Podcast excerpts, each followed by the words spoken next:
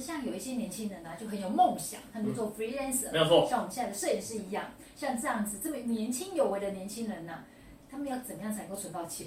来，我跟你讲答案，其实呢根本就不需要去做存钱的动作啊。